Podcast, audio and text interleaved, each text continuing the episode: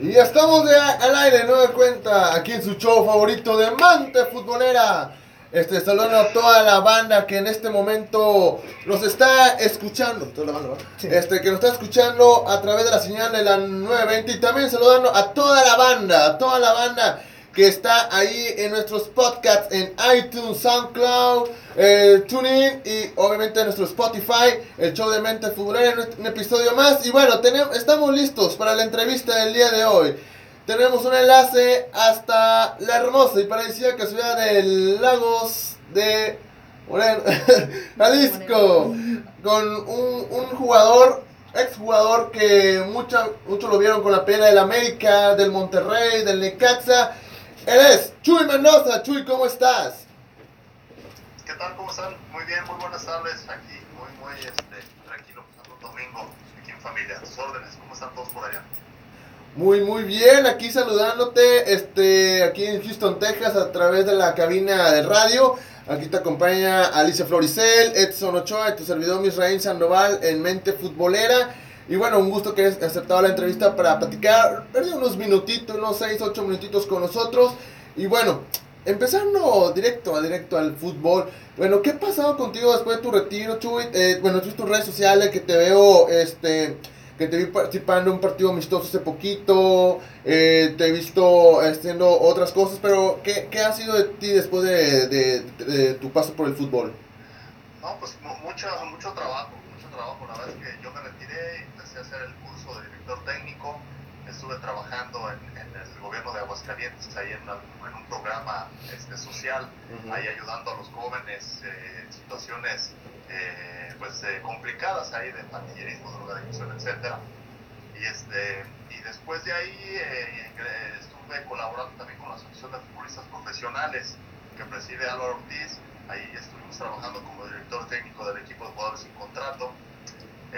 también también a, a colaborar con, el, con, con, un partido político aquí en, aquí en Lagos de Moreno, que es de donde yo soy originario.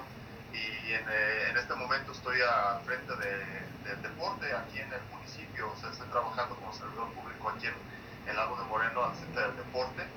Y uh, pues además de eso, pues tenemos nuestros juegos esos de veteranos, que juego más que jugador profesional.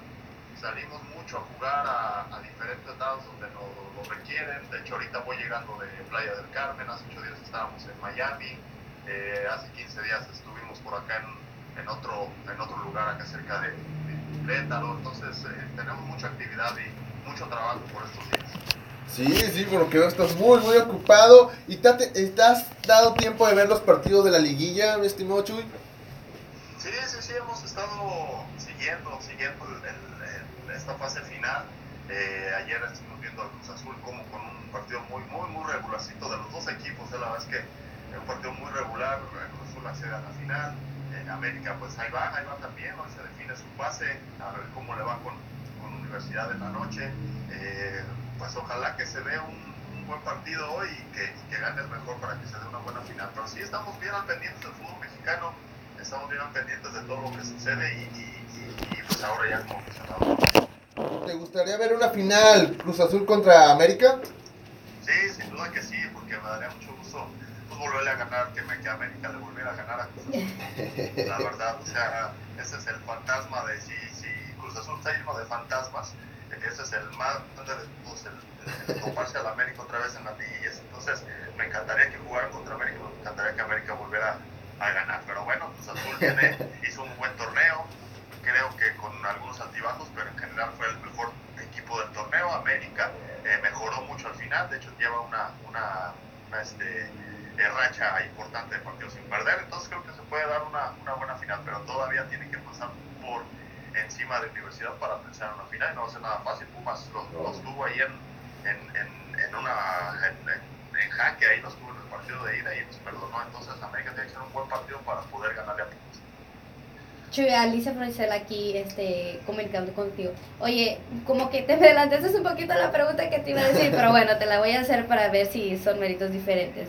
Este, ¿Qué crees tú que en estos momentos como el penal, el, el penal fallado que tuvo el América el partido pasado, cuál sería o cuál es la diferencia que tiene que hacer el América hoy para poder pasar a esa final? No, pues un juego sin errores. Un juego sin errores. Está claro que, que no puedes mandar a, a, tirar un penal a un jugador así, ¿no? O sea, terrible, terrible la forma, la displicencia, la falta de energía, eh, la falta de técnica, o sea, terrible de tirar un penal así. Y eso, pues claro que acaba afectando en el trámite del partido, porque ahí Pumas agarra un poco de fuerza y, y acaban empatando el partido. América ya debe jugar hoy un partido sin errores. Eh, creo que tienen un buen, buen equipo. Creo que hay jugadores que están en un buen nivel, que están cerrando el torneo con un buen nivel y que tiene todas las posibilidades de, de, pasar sobre la universidad. Pero bueno, Pumas también, que es de los equipos que, si no es que el mejor, el que mejor cerró el torneo, el que mejor tuvo los últimos juegos, el que mejor jugó. Y yo creo que, que, que si América sigue cediendo ese tipo de, de, ventajas al adversario, se le va a complicar el juego, pero si América se aplica, si manda a tirar los penales a, los jugadores indicados, o sea, alguien este, que, que, pues, que, se vea menos con un poquito más de ganas a la hora de tirar los penales, yo creo que ahí sería un punto clave. Pero en general el funcionamiento puede mejorar, en, general deben hacer los, los, este, los ajustes necesarios para que no se vea lo del partido pasado y, pues salir con todo a buscar, es el último es el, último jaloncito para llegar a la final y, y, deben estar conscientes de que se deben, deben este, darlo todo. Así Chuy. Una pregunta, hace, será un mes, un poquito más de un mes, este Hugo González, que es portero del Club Necaxa, dio una declaración que me, me llamó mucho la atención, porque dice que, que ahora que juegan en el Necaxa, siente más relajado, más tranquilo, y cuando estaba en el América o en el Monterrey que había mucha presión, que este, que porque obviamente que esos equipos, uno por la historia que quiere ser campeón y el otro pues por el presupuesto que tiene, los jugadores que tiene, pues también existe esa presión por ser campeón. ¿Existe esa presión al jugar en el América? O sea que siempre está la exigencia hasta la jornada 1 hasta el final para poder ser campeón.